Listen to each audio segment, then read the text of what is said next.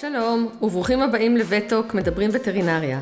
אנחנו הווטרינרים דוקטור ירון מזון ודוקטור שירלי פורמנסקי, מומחית ברפואת כלבים וחתולים. בכל אחד מהפרקים של הפודקאסט שלנו, נשתף אתכם בנושא וטרינרי מעניין ונחשוף בפניכם מעט מהעולם הווטרינרי שלנו. ובפרק של היום נדבר וטרינריה על מקרה חירום נוסף מסכן חיים, אלא שהפעם זה מקרה חירום שפוגע בכלבות אחרי המלטה. ובכך אני מתכוונת לקדחת חלב, או כמו שאנחנו מכנים אותה, אקלמפסיה. ירון, אתה מוכן? כמובן. היום אני שמח להכיר לכם את ניקי, יורקשר טרייר קטנה וחמודה בת כשנה וחצי, עם הורים אוהבים ומפנקים. את ניקי פגשתי לראשונה בשעה מאוד מוקדמת בבוקר. כשפגשתי את ניקי לראשונה, היא הייתה במצב שאנחנו קוראים לו לטרלי, כלומר ניקי שכבה על צידה. בנוסף לכך שניקי הייתה לטרלית, היא גם רעדה. האימא המאמצת של ניקי שהביאה אותה, הסתכלה עליי בעיניים מלאות בחשש ואהבה. היא לא הבינה למה ניקי, שעד אתמול נראתה מעולה, פתאום, ואפשר להגיד שדי בבת אחת, לא מגיבה לה. בבדיקה ניקי הייתה חלשה מאוד, וכמו שאמרתי לטרלית, כלומר שכבה על צידה, אבל נראה שהיא מבינה מה קורה סביבה. ניקי סבלה מרעידות, או טרמור, בכל אברי גופה. מקצה האף והשפה העליונה ועד הרגליים האחוריות, השרירים שלה פשוט רעדו ללא שליטה. בבדיקה גופנית נראה שהעטינים של ניקי היו גדושים ומלאים בחלב, ובבדיקת אה, מדדי החיוניים, כלומר קצב הנשימה, דופק וחום, טמפרטורת גופה של ניקי הייתה מעט גבוהה, 40.3 מעלות צלזיוס, קצב ליבה היה 160 פעימות לדקה, שזה נחשב מהיר, מה שאנחנו מכנים uh, קצב לב טכיקרדי, וניקי נשמה בהתנשפות. אותה נשימה מהירה עם הלשון בחוץ שמאפשרת לכלבים לנדף חום. במהלך הבדיקה של ניקי לקחתי היסטוריה מהירה מהבעלים, והסתבר שהיא המליטה חמישה גורים לפני כשלושה שבועות. הגורים יונקים היטב, גדלים בקצב מסחרר ומתחזקים ונראים ממש טוב. קלאסי ירון, עוד מקרה חירום. את יודעת מה אני אוהב, שירלי. נו, אז מה אתה משאיר אותנו במתח? מה עשית? בכדי להרגיע את רעידות השרירים של ניקי, שגם גורמות לאותה עליית טמפרטורת הגוף וגם מכלות את מאגרי האנרגיה שבגופה, קיבלה ניקי מנה של ווליום במתן אה, רקטלי, כלומר דרך פי הטבעת. ווליום, ובכלל מספר תרופות נוספות, נספגות מצוין במתן רקטלי. אפשר להגיד שכמעט כמו במתן ורידי, בגלל הריריות שבאזור. זה דומה למתן סירופ מתוק, כמו מייפל, במצבים של היפוגליצמיה, באמצעות מריחה על החניכיים, שהיא גם ריק מרירית, עשירה בכלי דם וסופגת מהר מאוד. תארו לכם כלבה קטנטנה שרועדת בקצב של המון רעידות לדקה, ובכל הגוף. אי אפשר פשוט לספור אותן ממש. ולנסות לקבע על הגפה כדי להכניס קטטר ורידי אה, ממש לוורידון קטנטן, אז זה אה, ממש פטנט מצוין. נכון, מתן של וליום רקטלית זה אחלה טריק, ואנחנו עושים בו שימוש בהרבה מצבים. אז באמת, לאחר שניקי נרגעה בעקבות uh, מתן מנת הוליום, פתחנו לווריד, כלומר, הכנסנו קטטר ורידי וערכנו לה בדיקות דם. בזמן שבדיקות הדם רצו במעבדה, ניקי החלה לקבל נוזלים ונמצאה במעקב.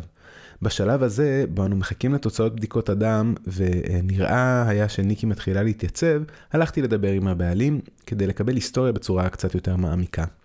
הבעלים, או ממש ההורים במקרה של ניקי, סיפרו לי בעיניים נוצצות ממש ובהתרגשות שניקי הצעירה היא אימא נהדרת, ושלמרות שמדובר בהמלטה הראשונה שלה, היא דואגת לכל הצרכים של הגורים שלה במסירות רבה. שהיא מחממת, מנקה ומאכילה אותם. שאלתי אותם לגבי ההזנה שלה, והם אמרו שהיא אוכלת, אבל נראה שקשה לה להתנתק מהגורים, אז הבעלים מפנקים אותה במאכלים מהשולחן, שהפכו לחלק די גדול ומשמעותי בדיאטה של ניקי. הסתבר שניקי אוהבת במיוחד כבד עוף. הם גם סיפרו לי שהם לא מבינים מה קרה, ועוד כל כך מהר, כי כשהם הלכו לישון ניקי נראתה מעולה והרגישה טוב, ופתאום התעוררו וראו אותה במצב הזה, רועדת חלשה ומסכנה. בינתיים הגיעו תוצאות בדיקות הדם של ניקי, ואז התגלה שניקי סובלת מירידה משמעותית ברמת הסידן היוני והסידן הכללי. ובנוסף, גם רמת הסוכר בדמה של ניקי הייתה נמוכה מעט. טוב, אז ניקי סובלת מהיפוקלצמיה וגם מהיפוגליצמיה, שלושה שבועות לאחר המלטה. נראה לי שהגענו להבחנה, אני גם די בטוחה שההיסטוריה של ההמלטה בכלבה מניקה, יחד עם הרעידות הקלאסיות למצב הזה, כיוונו אותך, או החשידו ואפילו מאוד מאוד להבחנה. נכון מאוד. חשדתי בקדחת חלב או אקלמפסיה מהרגע שהבנתי כמה זמן חלף מההמלטה של ניקי. זו הבחנה המבדלת הראשונה ברשימת ההבחנות או הסיבות למצבה הקליני, אבל עדיין צריך לברר ולאשש את ההבחנה. באמת שהגענו להבחנה ומהר. מה את אומרת שירלי, שניתן קצת אה, רקע ונסביר קצת על משק הסידן בגוף? חייבים לעשות פה איזו סטייה קלה כדי להבין איך המצב הזה קורה ואיך כביכול הוא קורה כל כך מהר, אה, כאילו בבת אחת, לפחות אם מדברים על המראה הקליני, כמו שהבעלים של ניקי אמרה. אוקיי, אז סידן הוא המינרל הנפוץ ביותר בגופם של יונקים והוא מהווה כ-2% ממשקל גופם. כולנו יודעים שסידן חשוב לבניית עצמות ושיניים, אבל לסידן יש עוד תפקידים רבים וחשובים, גם אם פחות מוכרים. סידן הוא מינרל חשוב, שיש לו חלק משמעותי, קריטי בתפקוד של מערכת הקרישה. הוא משמש כקואנזים לתהליכים רבים בגוף, ולא רק למערכת הקרישה, כלומר, הוא מהווה חלק הכרחי בפעילות של אנזימים כמו אמילאז, שהוא אנזים מפתח בתהליך פירוק המזון במערכת העיכול. סידן הוא גם מרכיב חשוב במבנה התא, וחשוב לחלוקת תאים תקינה, וכמובן שלסידן תפקיד מפתח בחיווץ שרירים, בהעברה של סיגנלים עצביים, ואפילו בהפרשות של הורמונים שונים. באמת מינרל מפתח, וזה רק חלק מהפעולות שהוא משתתף בהן בגוף. כן, ועל מאזן הסידן בגוף אחראית בעיקר בלוטת יותרת התריס, או בלוטת הפרתיירואיד. בלוטת הפרתיירואיד היא למעשה סט של ארבע בלוטות קטנות שנמצאות באזור של בלוטת התריס, או בשמה בלוטת התיירואיד או המגן, הממוקמת בצוואר.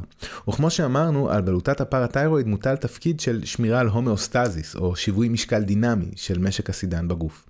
לשם כך, בלוטת הפרתיירואיד נעזרת בהורמונים שאחראים על רגולציה של ספיגת הסידן ושמירתו בגוף. הורמונים כמו למשל הורמון הפרתיירואיד, או אפילו ויטמין D, שבצורתו המשופעלת נקרא קלציטריול, שגם הוא נחשב לסוג של הורמון. אלו ונוספים אחראים על הרגולציה של משק הסידן בגוף. במצב של חוסר בסידן, ההורמונים האלה, כל אחד במנגנון שלו, או אפילו מספר מנגנונים מורכבים ומסונכרנים הקשורים זה לזה, גורמים לשיפור תהליך ספיגת הסידן ממערכת העיכול. הם משפרים גם את הספיגה המחודשת של סידן בכליות, והם מזרזים את שחלוף הסידן מהעצמות. לעומת זאת, במצב של עודף סידן, ההורמונים האלה מווסתים את רמת הסידן בגוף באמצעות מנגנון של משוב שלילי, המביא לירידה בספיגת הסידן מהמעי, וירידה בספיגה המחודשת מהכליות, ולירידה בשחרור הסידן מהעצמות. אמרת שחלוף סידן בעצמות, ירון? כן, טוב, אנחנו תמיד חושבים על העצמות כרקמה שלא קורה בה הרבה. עצמות נתפסות כאחד מהיסודות של הגוף, ששומרים על הצורה שלו, שאליהם מחוברים השרירים שמאפשרים את תנועת הגוף, אבל האמת היא שלעצמות יש מספר תפקידים נוספים, ואחד חשוב הוא, שקשור בענייננו, שהעצמות משמשות כמאגר הסידן בגוף. למעשה, הרקמה הקשיחה הזו עוברת תהליכים נסתרים לנו כל העת. יש תאים מיוחדים שבונים את העצם, שנקראים אוסטאוקלסטים, ותאים שמפרקים את העצם, אוסטאובלסטים. תאים אלו מפרקים ובונים את העצם. למעשה, בכל רגע נתון העצמות נבנות ומתפרקות. כשנוצר לנו מחסור בסידן, ויש הרבה סיבות שגורמות למחסור בסידן שלא נפרט אותם היום, הרי שבמחסור בסידן הגוף גורם לפירוק רב יותר של עצם ולשחרור של סידן למחזור הדם. גם במצב ההפוך של מצבי עודף של סידן, שיש להם הרבה גורמים שגם אליהם לא ניכנס היום, אז בעודף של סידן במחזור הדם, הגוף מעודד במספר מנגנונים יצירת עצם והשקעה רבה יותר של סידן בעצמות. ירון, אולי כדאי להסביר רגע לפני שאנחנו חוזרים לניקי, מהיכן בכלל נספג הסידן בגוף מלכתחילה?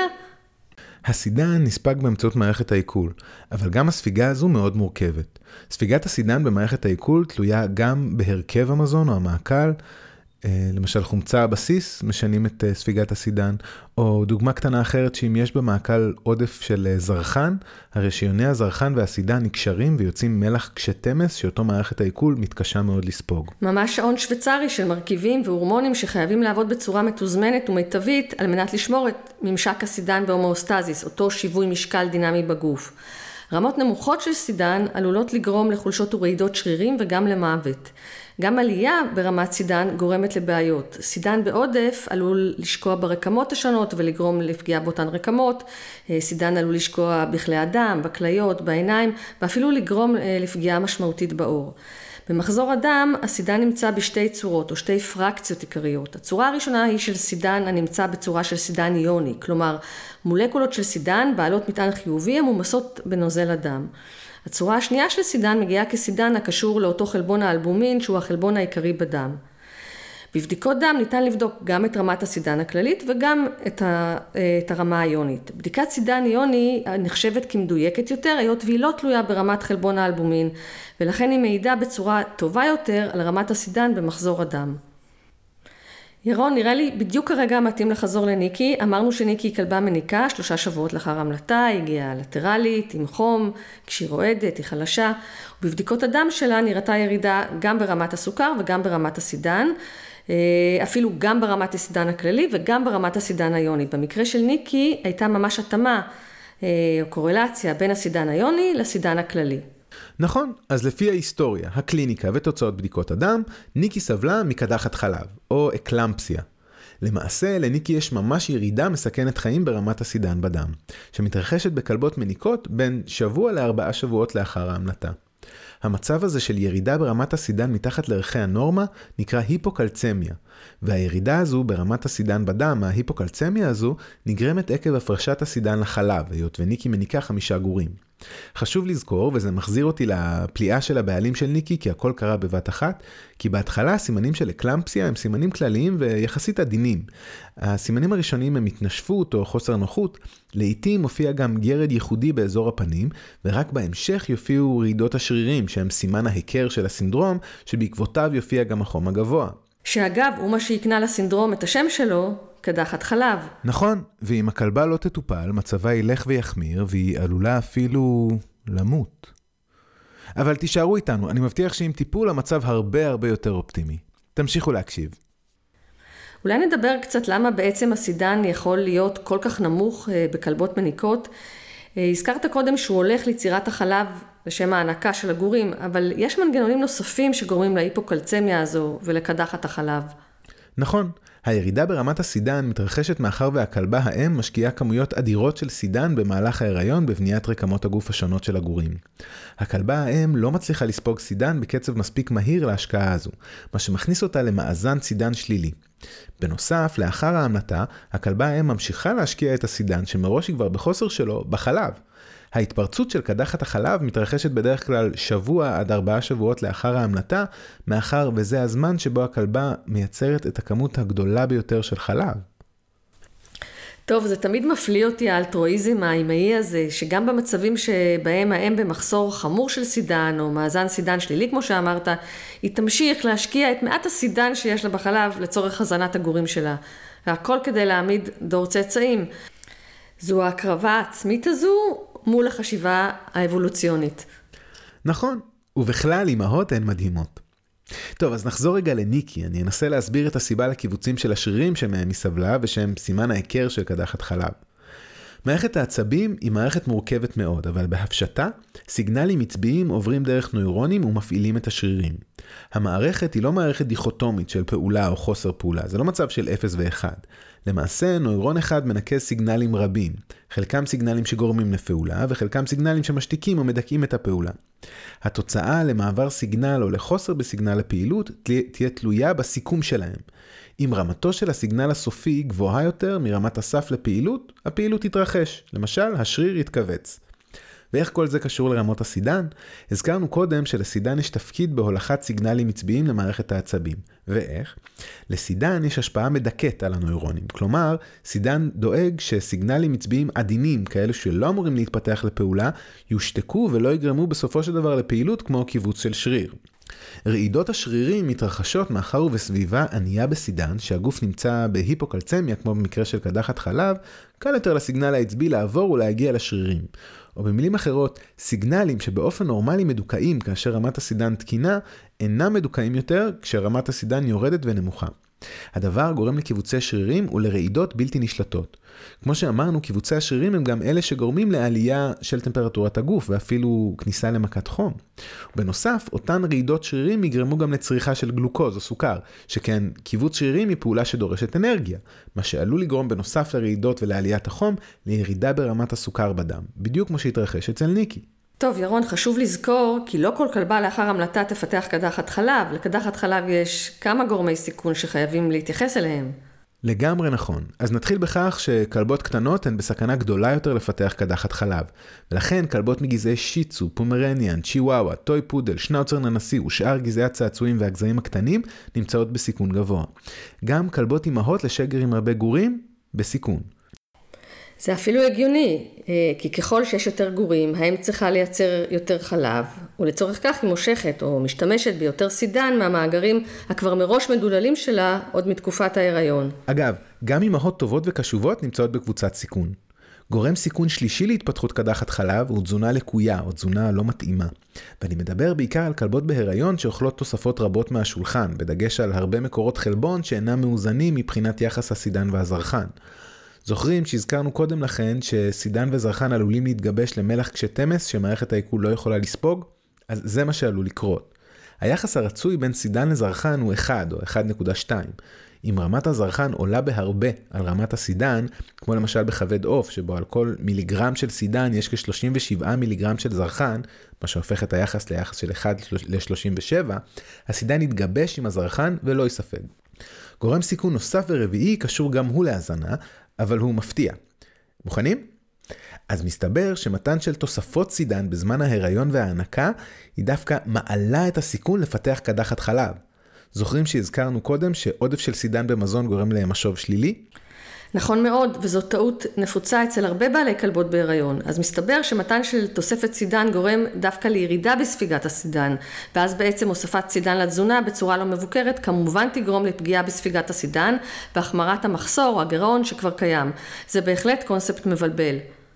ועוד גורם, חמישי ואחרון, שאולי אנחנו פחות נתקלים בו, אבל כלבות בהיריון ואחרי המלטה עם בעיות רקע במאזן הסידן בגוף, כמו למשל אה, בגלל מחלת הפרתיירואיד או בגלל אה, מחלת כליות, גם הן בקבוצת סיכון לפתח קדחת חלב. ירון, תן לי לנסות לסכם את גורמי הסיכון? בטח, מישהו צריך לעשות קצת סדר בכל הבלגן שלי. ממש לא בלגן, פשוט סיכום מהיר. אמרנו שכלבות קטנות בסיכון גדול יותר, כלבות עם הרבה גורים בשגר, אימהות אה, טובות וקשובות, כלבות שמקבלות תזונה לא מתאימה. תישארו איתנו, אנחנו מבטיחים שנגלה מהי התזונה הנכונה. אה, כלבות שמקבלות תוספת סידן וכלבות עם מחלות רקע הקשורות למאזן הסידן בגוף.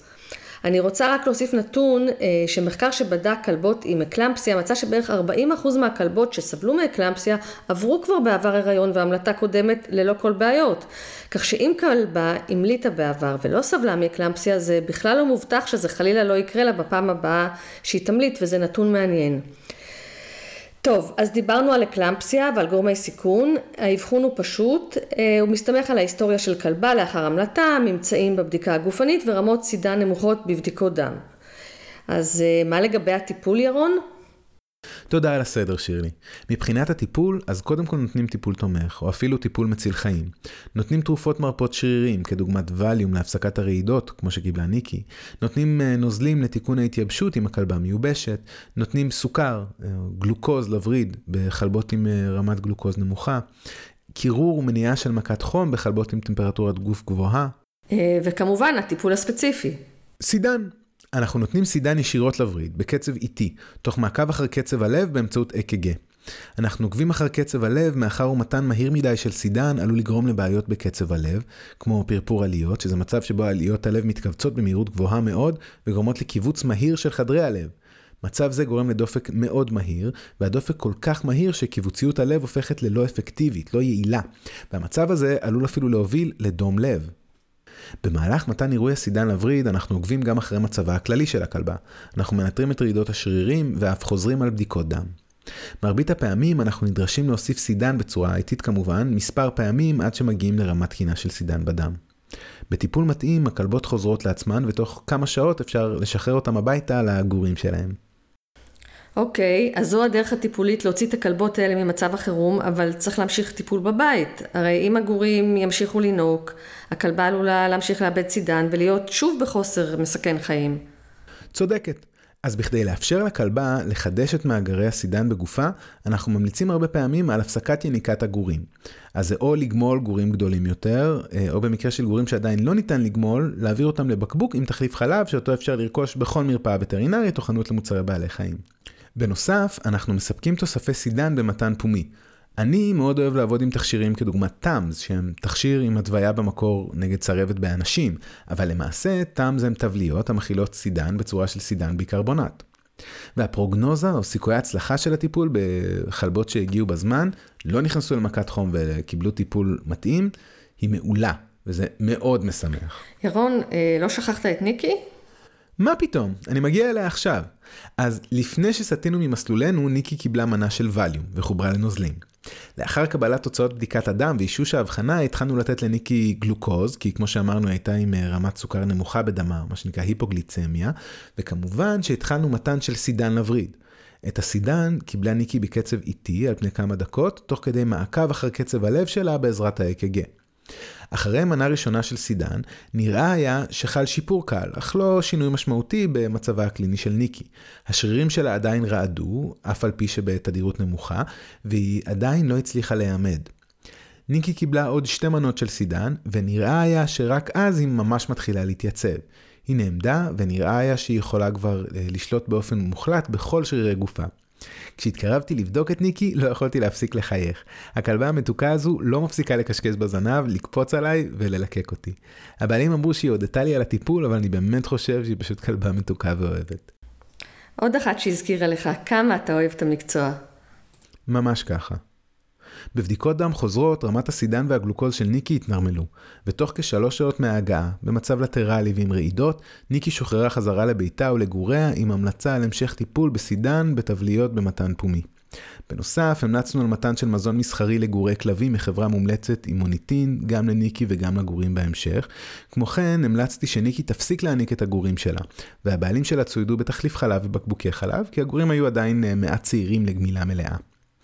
הבעלים של ניקי לקחו אותה הביתה עם חיוך מאוזן לאוזן. באמת שאין הרבה מקרי חירום כאלה שבעל החיים מגיע בסכנת חיים ממש ומשתחרר הביתה אחרי כמה שעות כמו חדש.